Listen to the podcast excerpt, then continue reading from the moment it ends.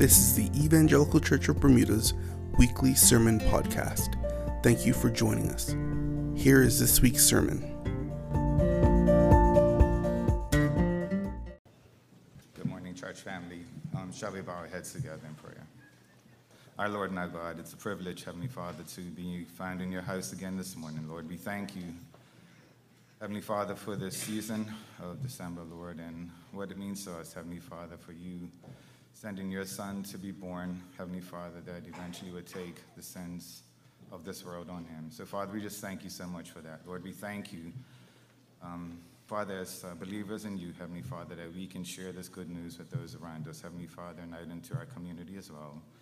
Um, Lord, we pray for our sick and shut in this morning, Heavenly Father, wherever they might be, Lord. Um, we pray, Father, that you would meet them in their needs, Heavenly Father, and uh, just uh, be with them, Heavenly Father, and we may look to you um, for whatever issue they may be going through. Father, we just thank you for that. We thank you for Pastor Paul, Heavenly Father, and we thank you, Lord, um, for the word that you've laid upon his heart to bring us this morning, Heavenly Father. I pray that you would uh, just open our hearts and our minds, Heavenly Father, that we might be receptive, Lord, to what you want to teach us this morning, Heavenly Father, and that we might go out into this world and act upon it as well.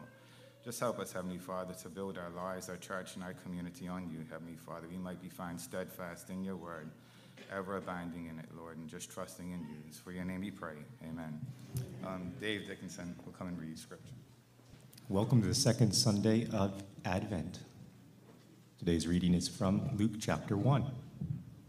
And his father Zechariah was filled with the Holy Spirit and prophesied, saying, Blessed be the Lord God of Israel, for he has visited and redeemed his people, and has raised up a horn of salvation for us in the house of his servant David, as he spoke by the mouth of, his holy, of the holy prophets from of old, that we should be saved from our enemies and from the hand of all who hate us to show the mercy promised to our fathers, and to remember his holy covenant, the oath that he swore to our father Abraham, to grant us that we, being delivered from the hand of our enemies, might serve him without fear, in holiness and righteousness before him all our days.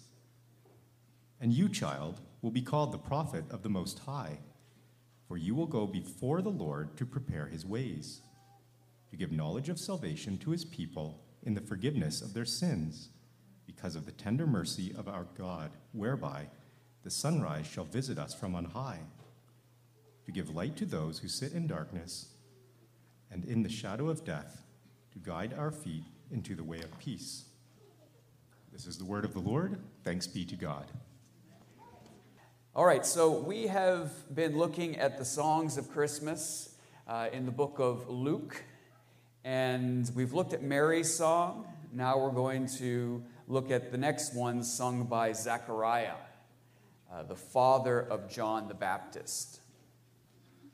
Uh, John the Baptist, or, or Zechariah, was a, a priest, and by God's providence, he was chosen to burn incense in the temple of the Lord. He encounters an angel of the Lord as he's, as he's in the temple burning incense named uh, Gabriel. And Gabriel informs Zechariah that he and his wife Elizabeth are going to have a son, and they're to name him John. The angel goes on to tell him that John will be filled with the Holy Spirit, even in the womb. You remember last week when um, uh, John leapt in the womb when he heard Mary's voice, who was, who was carrying Jesus in her womb, come. Uh, and the angel tells him that John will come in the spirit and power of Elijah and get the people ready for the coming of the Lord. And this is how Zechariah responds in Luke 1, verse 18. Zechariah said to the angel, How shall I know this?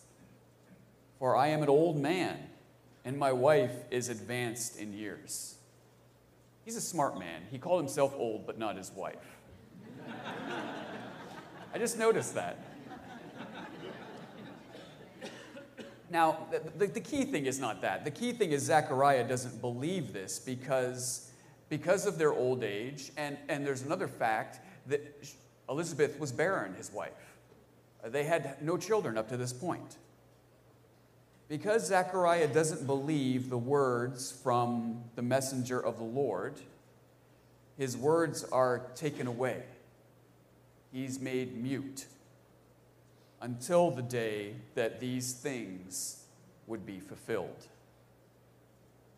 It's interesting that this is the same angel that came to visit Mary to tell her that she would conceive a son without the help of a man.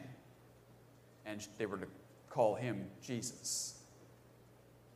Mary's response is slightly different, and she receives no judgment like Zechariah. This is what Mary says in verse 34 of Luke chapter 1.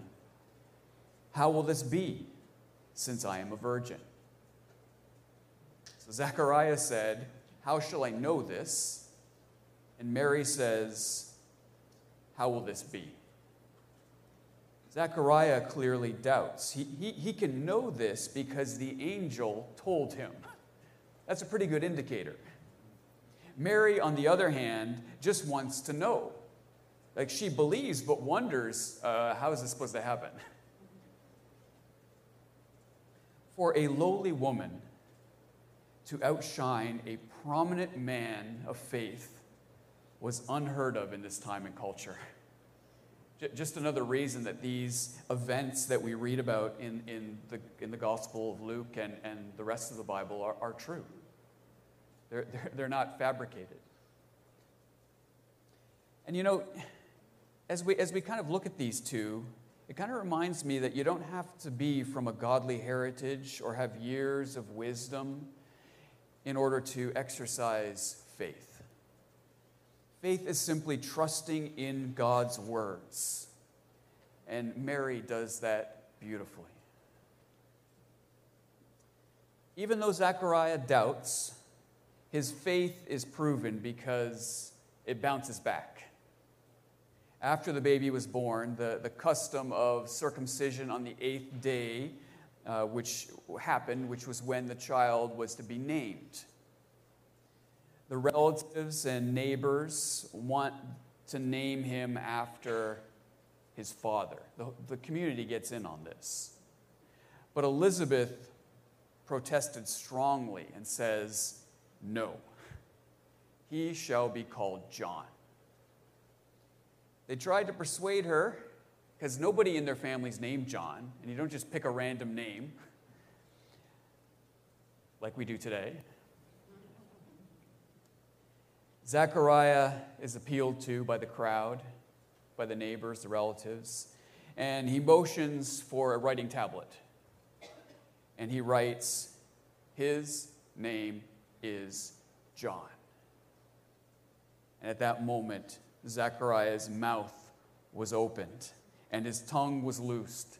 And he was filled with the Holy Spirit, and he blesses God with the words to this song that we're going to look at this morning. Now, I say all this so we can see that this song is born out of a struggle with doubt. If we, if we struggle through our doubt with the Lord, not alone, it always turns into a shining, more mature faith.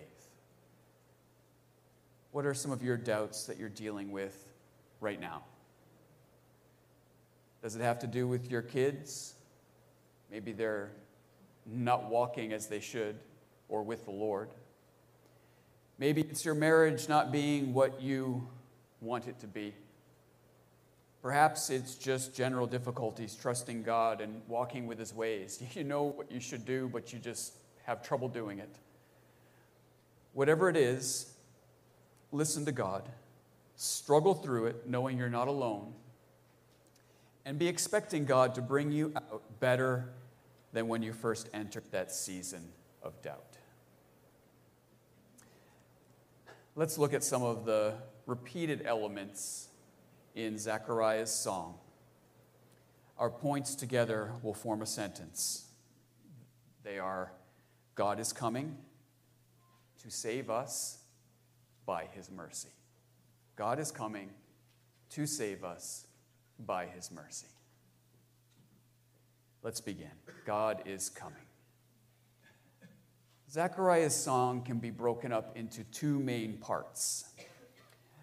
The first part, he blesses God for the coming Messiah, Jesus. The second part, he praises God for his son, John, and his upcoming ministry. Zechariah gets it right here by putting Jesus first in the song, even before his own son, his own miracle son in their old age. Can't go wrong when you put Jesus first. Let's, let's look at this first line of the song, verse 68.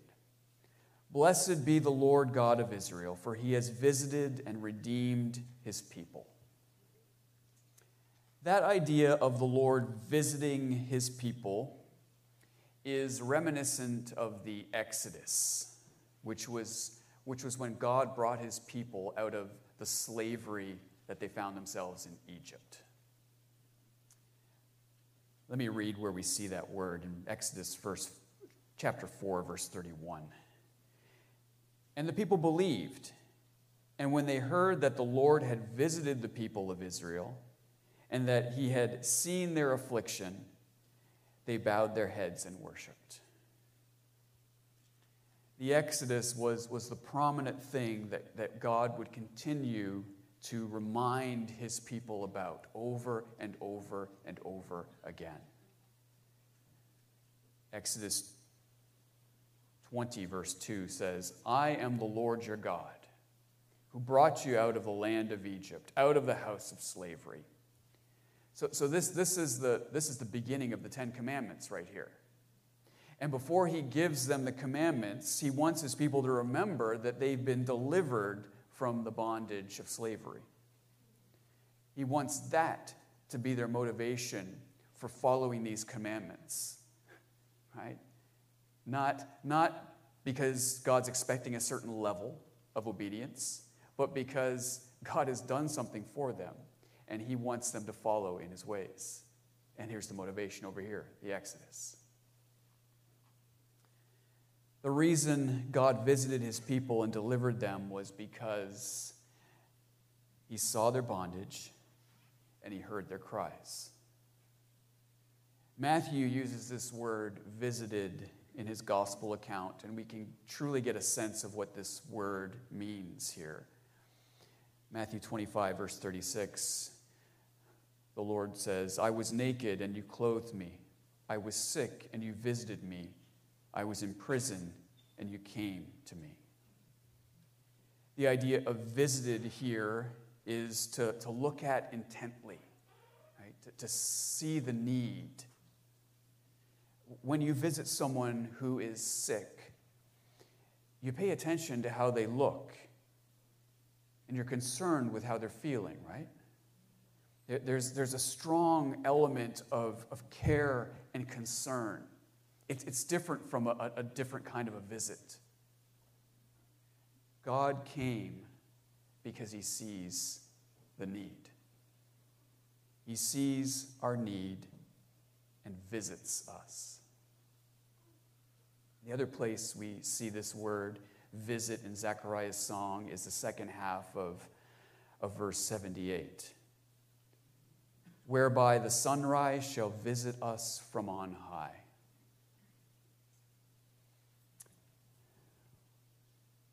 What is visiting? The sunrise. Now, this, this is poetic, so it stands for something. Listen to the prophecy from Isaiah in chapter 60. Arise, shine, for your light has come, and the glory of the Lord has risen upon you. For behold, Darkness shall cover the earth, and thick darkness the peoples. But the Lord will arise upon you, and his glory will be seen upon you. Now listen to the apostle John's testimony concerning Jesus in John 1:14. And the word became flesh and dwelt among us, and we have seen his glory. Glory as of the only Son from the Father, full of grace and truth. Jesus is the sunrise visiting us from on high, from heaven. He, he's eternal. He didn't first exist in the womb of Mary, he, he, he's always existed. There's never been a time when he wasn't. He is fully God, and in the womb became fully man. He has visited us and shines the glory of God upon us. When Jesus was born, God Himself was visiting us.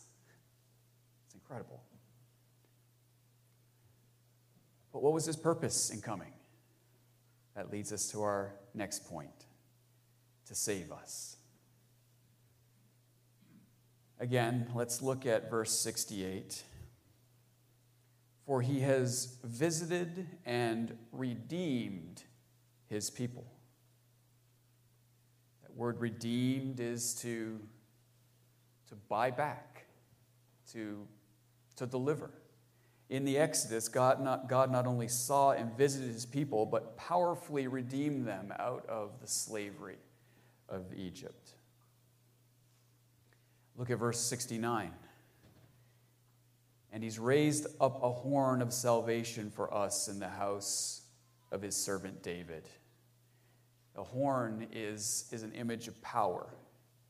God would powerfully save. Again, when we go back to the Exodus, we, we think of, the, we think of all the, all the, uh, the plagues that God put on Egypt in order to deliver them out, uh, deliver his people out. It was, it was a display of divine power.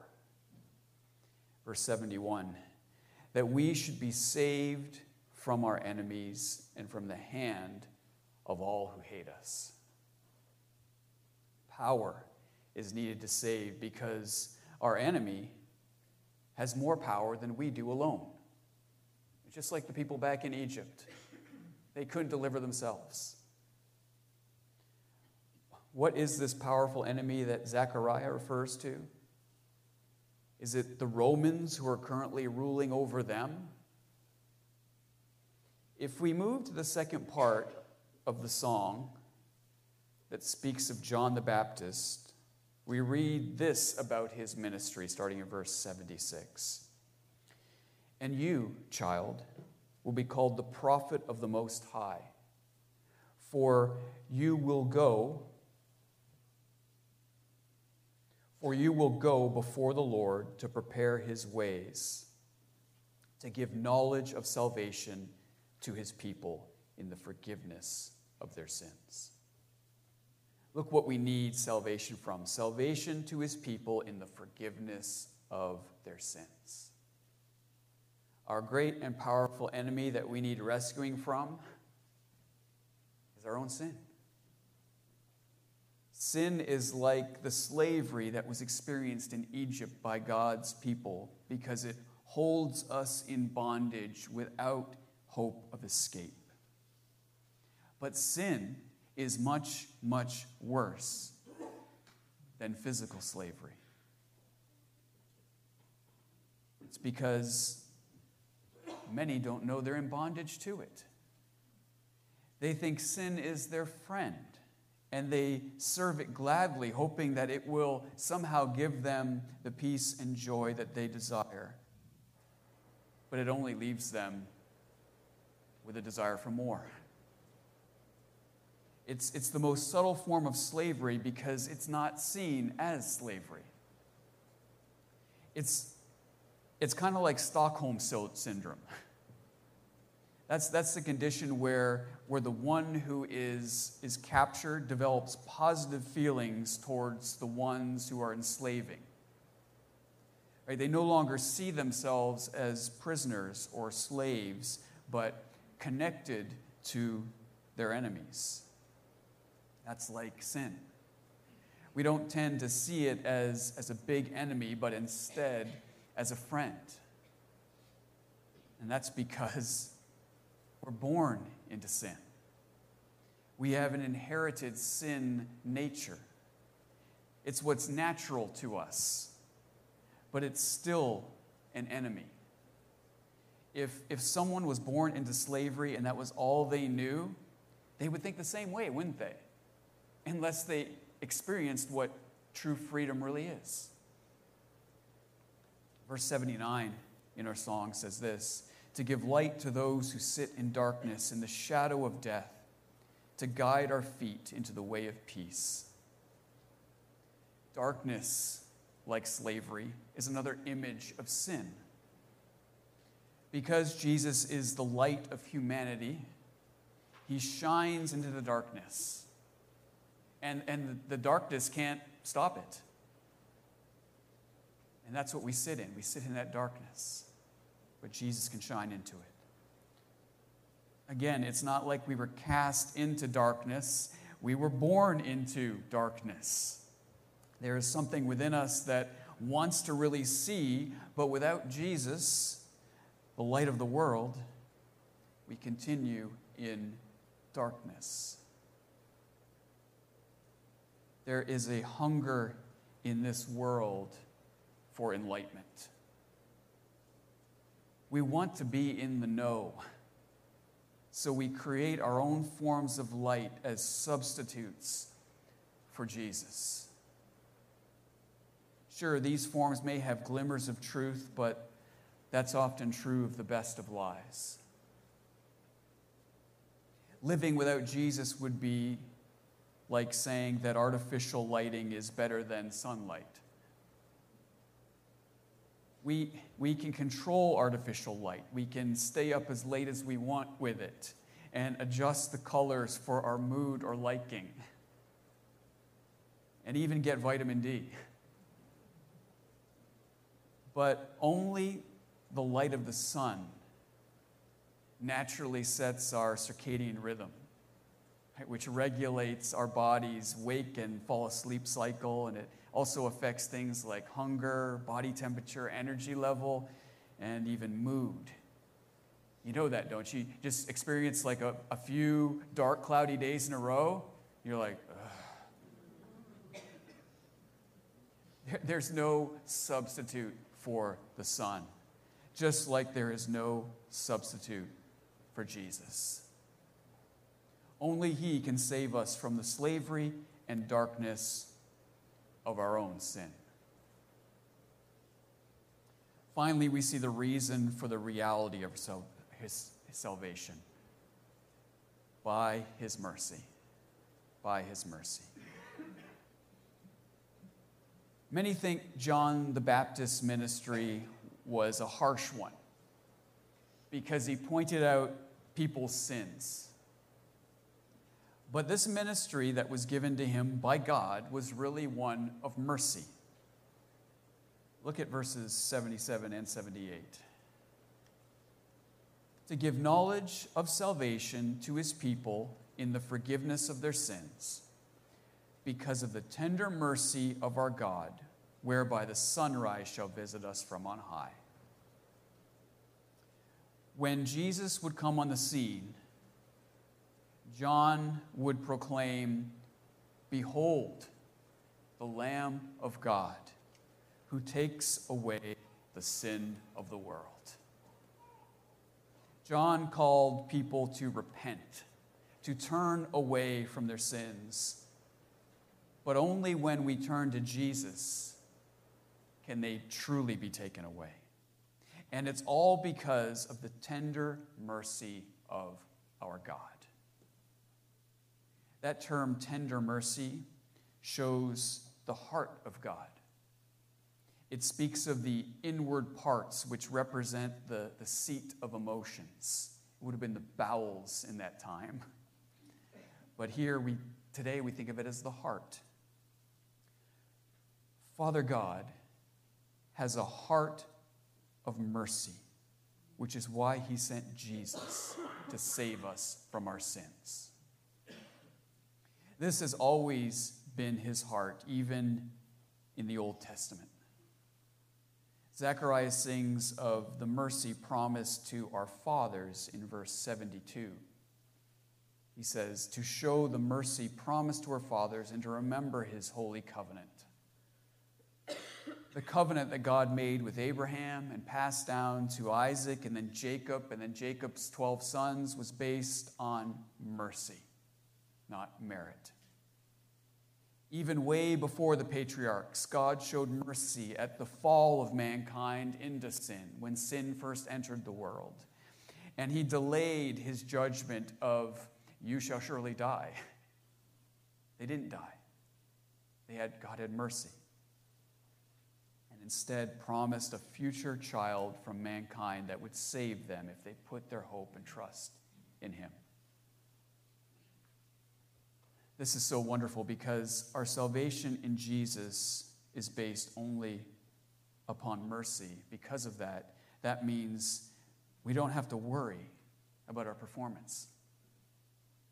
The, the worry of all religions, except gospel Christianity, is, is because it's based solely on merit and not mercy.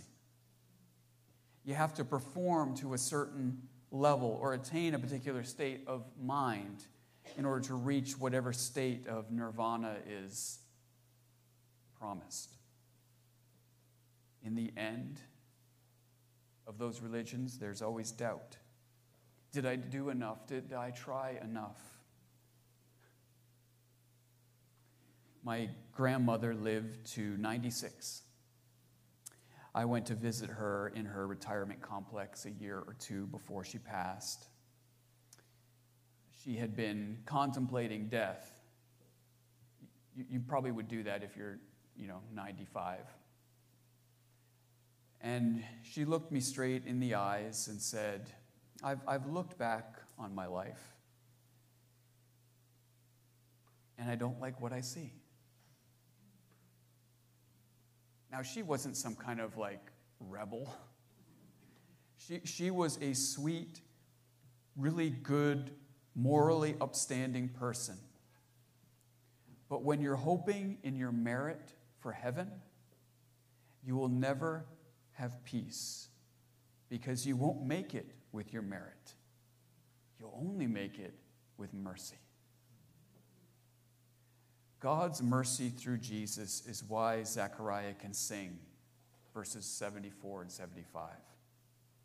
That we, being delivered from the hand of our enemies, might serve him without fear in holiness and righteousness before him all our days.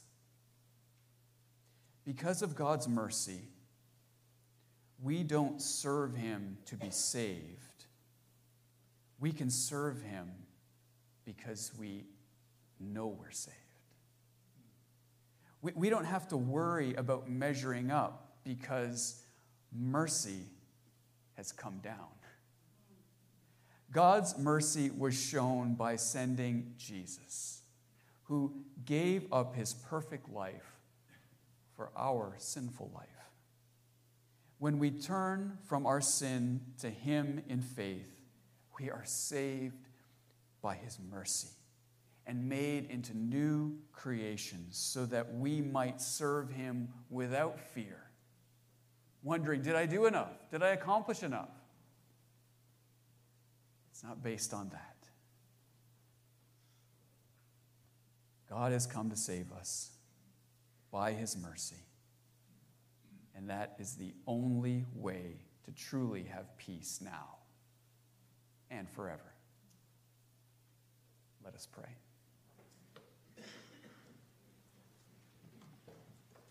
Father, what a wonderful song that Zechariah sings after a season of doubt of the Savior who would come and his Son who would prepare the way. Father, thank you that, that salvation that is promised through the Savior, Jesus Christ, is by mercy. It's not by merit. It's not by what we can do, but it's what it's based on what Jesus has done. So thank you for that sacrifice on the cross. How he gave his life, his perfect life, for our imperfect life. And thank you that, that someone truly just needs to turn from what they're trusting in for eternity to Jesus. when we do that, trusting in His perfection, not our own, we're saved. And we can live to serve Him without fear, knowing that our performance doesn't matter. Sure, we, we want to live up to, to a high and holy standard because, because, what, because of what you've done for us, because you love us so much. But it's never based on that, it's based on your mercy. So thank you. I pray the one here who doesn't have Jesus in their heart, who hasn't turned from their own ways to Jesus, would do so. In the quietness of their heart, may they proclaim, Jesus, thank you for coming to save me by your mercy. Help me to follow you now without fear. We pray these things in Jesus' name.